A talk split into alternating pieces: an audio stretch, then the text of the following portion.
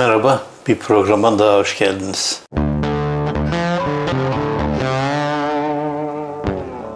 Bugün kulüp dizisinden bahsetmek istiyorum. Yeni yayınlanan ikinci bölümü, daha doğrusu dört bölümlük ikinci parti izledim. Ee, öncelikle şunu söyleyeyim, gerçekten e, akıl almaz güzel bir dizi yapmışlar. Bu ilk e, beğendiğim yerli dizi değil. E, Fatma da çok güzel bir diziydi, onu da söyleyeyim. Bir takım işler e, sansür dışı kaldığında Türkiye'de çok güzel işler yapıldığını söyleyebiliriz. Bu sinemada da geçerli, dizilerde de geçerli. Sansür ve iyi, iyi oyunculuk çok şeyi ifade ediyor. Ee, gerçekten Türkiye'de çok iyi oyuncular var ve e, iki dizinin de oyuncularını yani yönetmenlerini zaten dizileri beğendiğimden belli e, gerçekten tebrik ediyorum. Şimdi kulüp dizisi e, hiç abartmadan yapılmış bir 6-7 Eylül olayları dizisi. Bundan önce yıl Demokrat Parti ile ilgili bir dizi yapılmıştı. O dönemle ilgili gençlik hareketleri üzerinden devam eden bir dizi yapılmıştı. Bu tip diziler esasında hep risk taşır. Siyasi film anlamında 12 e, Mart'la ilgili ilk filmi Reis Çelik e, çekmişti. Hoşçakal Yarından orada Deniz Gezmişler'in e, idamındaki imamı oynamıştım ben de. Bu diziler şu anlamda riskli çünkü dizinin içerisine ya da filmin içerisine koyabileceğiniz çok şey var. 2 saatlik filme kendi bakış açınız ya da yapmak istediğiniz yönü aldı, almanız gerekiyor. Yoksa her yapılan bu anlamda dönemi anlatan siyasi filmlerde ya şu eksik kaldı diyebileceğiniz çok yer var.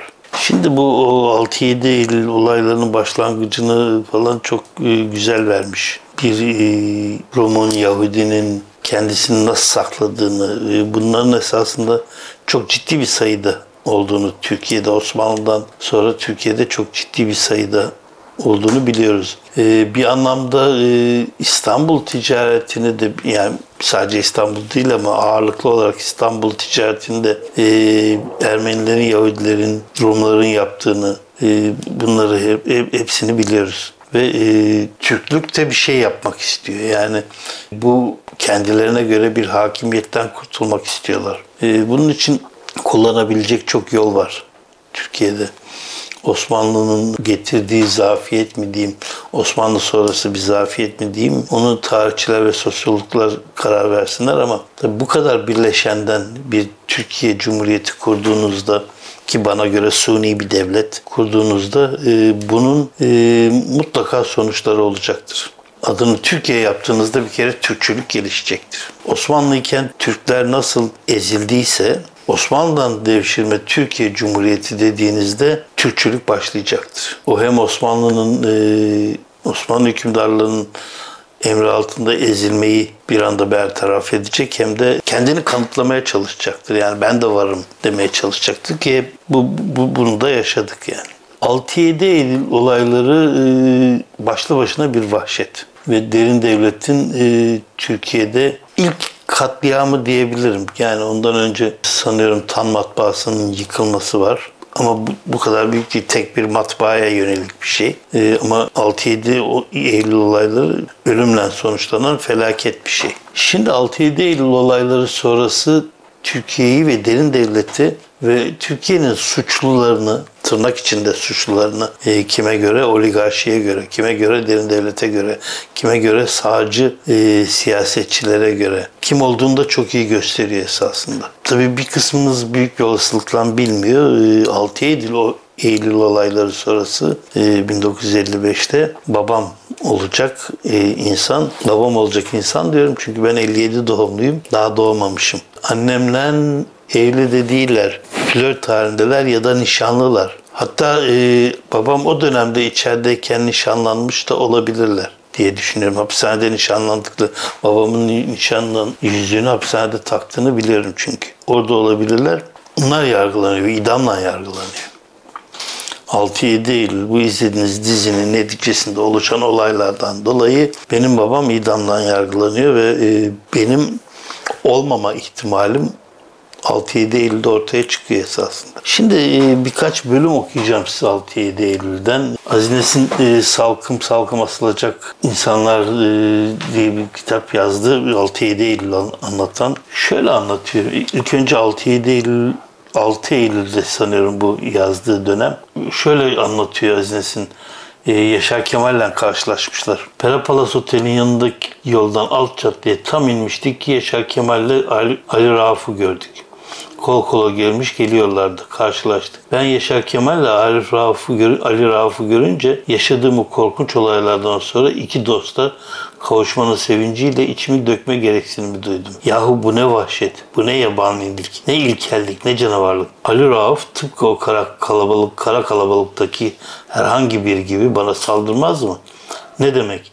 Böyle yüce bir milli heyecan karşısında nasıl böyle konuşursunuz? Milletimizin ulvi hisleri galeyana geldi artık. Daha neler neler. Barbar bağırıyor, sar, sanki alanda nutuk atıyor. Bu olayda beni en çok şaşırtan Ali Rauf'tan çok Yaşar Kemal olmuştu. Yan tutmuyordu. Yaşar Kemal ve öyle, öylece dimdik suskun duruyordu. Evet, aydınların her olayda aynı olayı göster, aynı tepkiyi göstermediğini biliyoruz. Ee, Yaşar Kemal'in e, tepkisizliği de Azines'ini esasında bir anlamda rahatsız ediyor. Azines'in ve arkadaşları Kemal Tahir, Asım Bezirci, Nihat Sargın, Doktor Hulusi Dostoğru, e, ondan sonra Hasan İzzettin Dönemo, Arif Bezirci o dönemin namlı komünistleri 6 7 Eylül müessibim olarak tutuklanıyorlar ve idamla yargılanıyorlar. Şaka değil, idamla yargılanıyorlar ve 4 ay hapis yatıyorlar. Oradan size yine ilginç şeyler e, okuyacağım. Aziz Nesin şöyle devam ediyor anlatmaya. Biraz yan duracağım, yan bilgisayardan okuyorum çünkü. 1955 yılı 6 Eylül gecesi zamanı hükümeti Kıbrıs konusunda Türkiye'nin duyarlılığını dünyaya göstermek için İstanbul'da el altından bir miting düzenlemişti. Bu arada şunu antiparantez söyleyeyim. E, o dönemin e, Dışişleri Bakanı e, sanıyorum Fatih Rüştü Zorlu Kıbrıs meselesini çok fazla su yüzüne çıkartmak istemiyor esasında. Yani sonradan tarihten okuduklarımızdan yani ben okuduklarımdan bunu anlıyorum. Fatih Rüştü Zorlu e, burada e, hükümetin e, yaptıklarından hatta Adnan Menderes de dahil bir çelişki içerisinde olduğu söylenebilir. E, burada sanıyorum parmak biraz Celal Bayar tarafından sallanıyor. O miting serserilerin ayak takımı ve yoksulların gösterisine dönüşmüş. İstanbul'un bütün baldırı çıplakları sokaklara dökülmüş ve bu mitingin yönetimi hükümetin önünden çıkarak bütün gece İstanbul özellikle Rum, Ermeni, Yahudi evleri ve malları yağmalanmış. Sabah olunca hükümet ne yapacağını şaşırmış. Olmayan suçluları bulma telaşına kapılmış ve suçluları bulmuştu. Benim de içinde bulunduğum 60 kadar yazar, şair, çevirmen ve aydın. Hepimiz askeri cezaevine tıkmış ve zamanı sık komutanı bunlar salkum salkum asılacaklar diye buyruğunu vermişti. Evet, e, ilginçtir bu salkım salkım asılacak e, adamlar diyen e, kişi dönemin sıkı komutanı Nurettin Aknos. Aknos. İstanbul'u yaktıran o heriflerdir. Hepsine müstahak oldukları cezayı verdireceğim. 10-15'ini sallandıracağım. Geri kalanını da 25'er 30'ar yılla zindanda çürüteceğim diyor. Komünistler dışında adres gösterilemeyeceği tehdidini duyurmak zorunda kalıyor. O dönemin arşivinden aldım. Ve ne ilginçtir ki e, dönemin sıkı yönetim komutanı Nurettin Aknöz 55 yılında bunları söylerken 57'de Demokrat Parti milletvekili oluyor. Evet.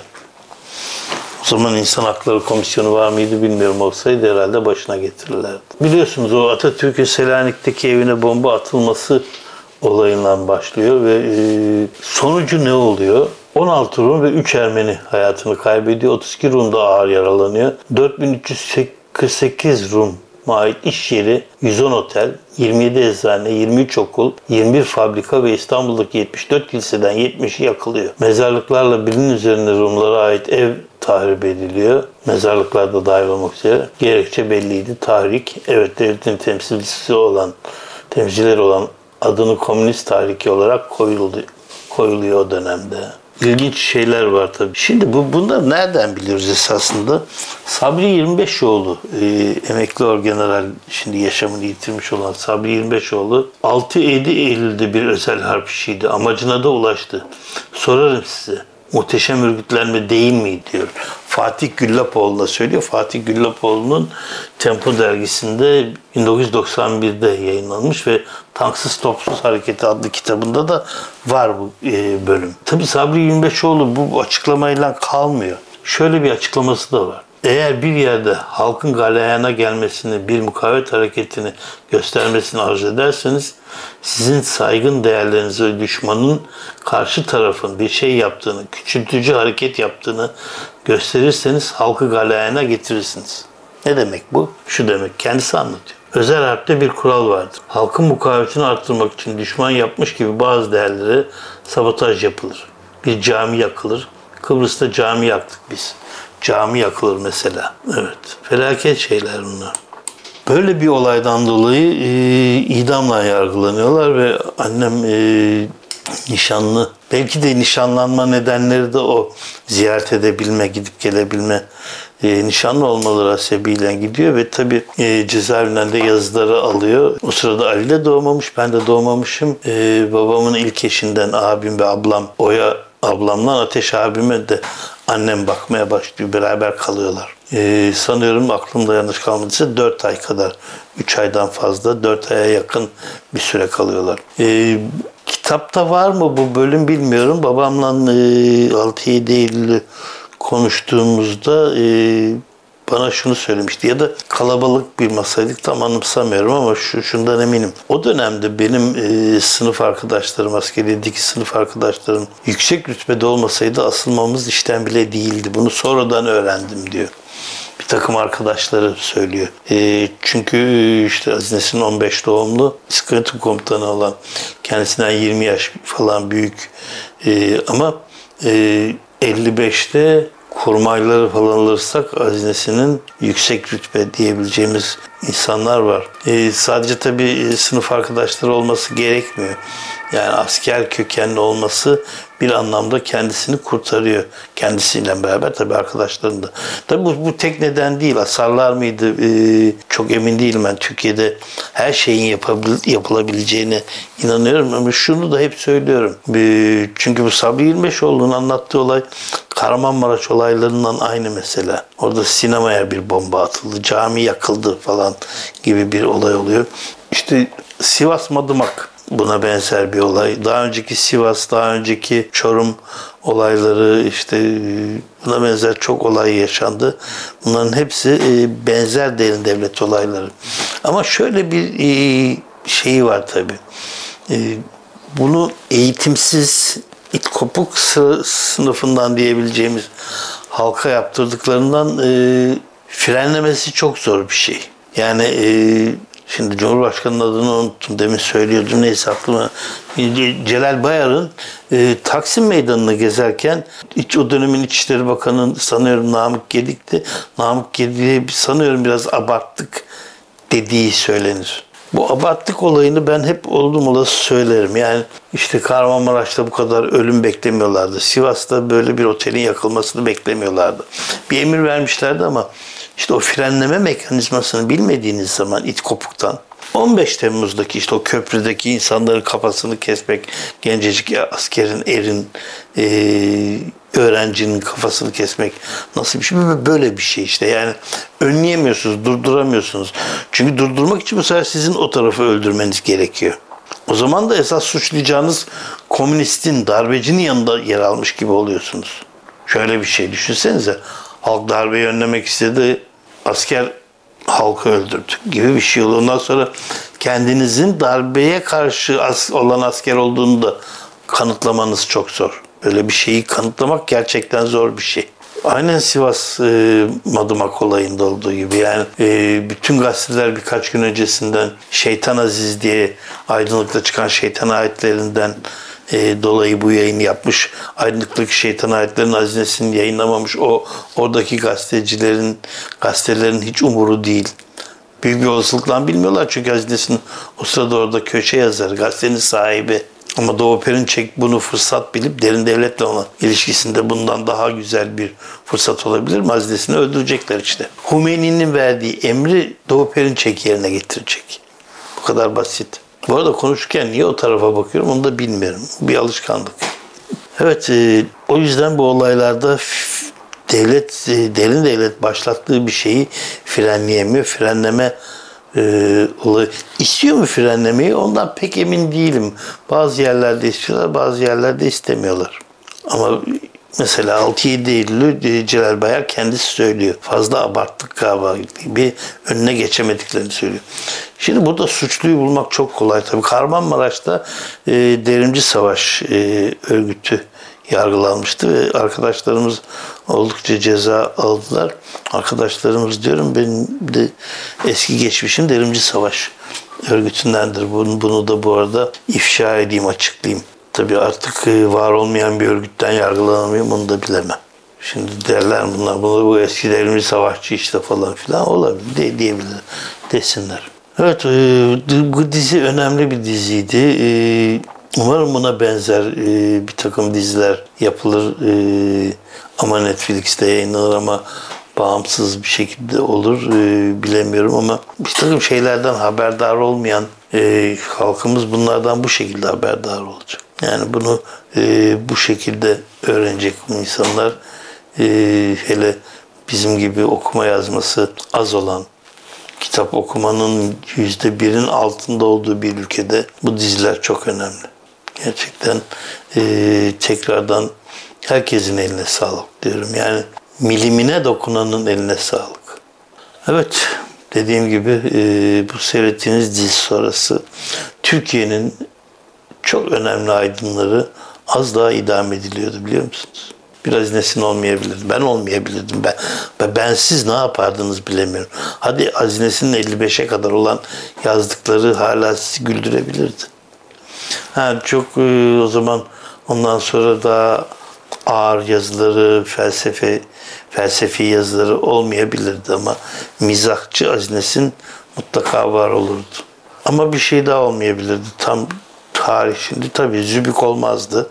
Zübük olmayınca Erdoğan olmazdı. İdam etseler. Kemal Tahir gibi bir romancı birkaç romandan kalmış olurdu. Hasan İzzettin Dinamo, Nihat Sargın gibi önemli bir e, hem profesör hem siyasetçi bana göre önemli birisi 55'ten sonra yoktu. Asım Bezirci gibi bir araştırmacı yazar çok önemli bir e, ben onun şiirlerinden çok araştırmacı yazarlığını çok önem veririm çünkü Türkiye'de araştırmacı yazar hem çok yok hem de bizde okuma, kitap okuma, roman, öykü biraz da şiirde tıkanıp kalıyor araştırma yazılarında e, bu, bu azalmayı görüyoruz. Sanki bu araştırma kitaplarını sanki uzmanların sadece okuması gerekirmiş gibi bir şey var.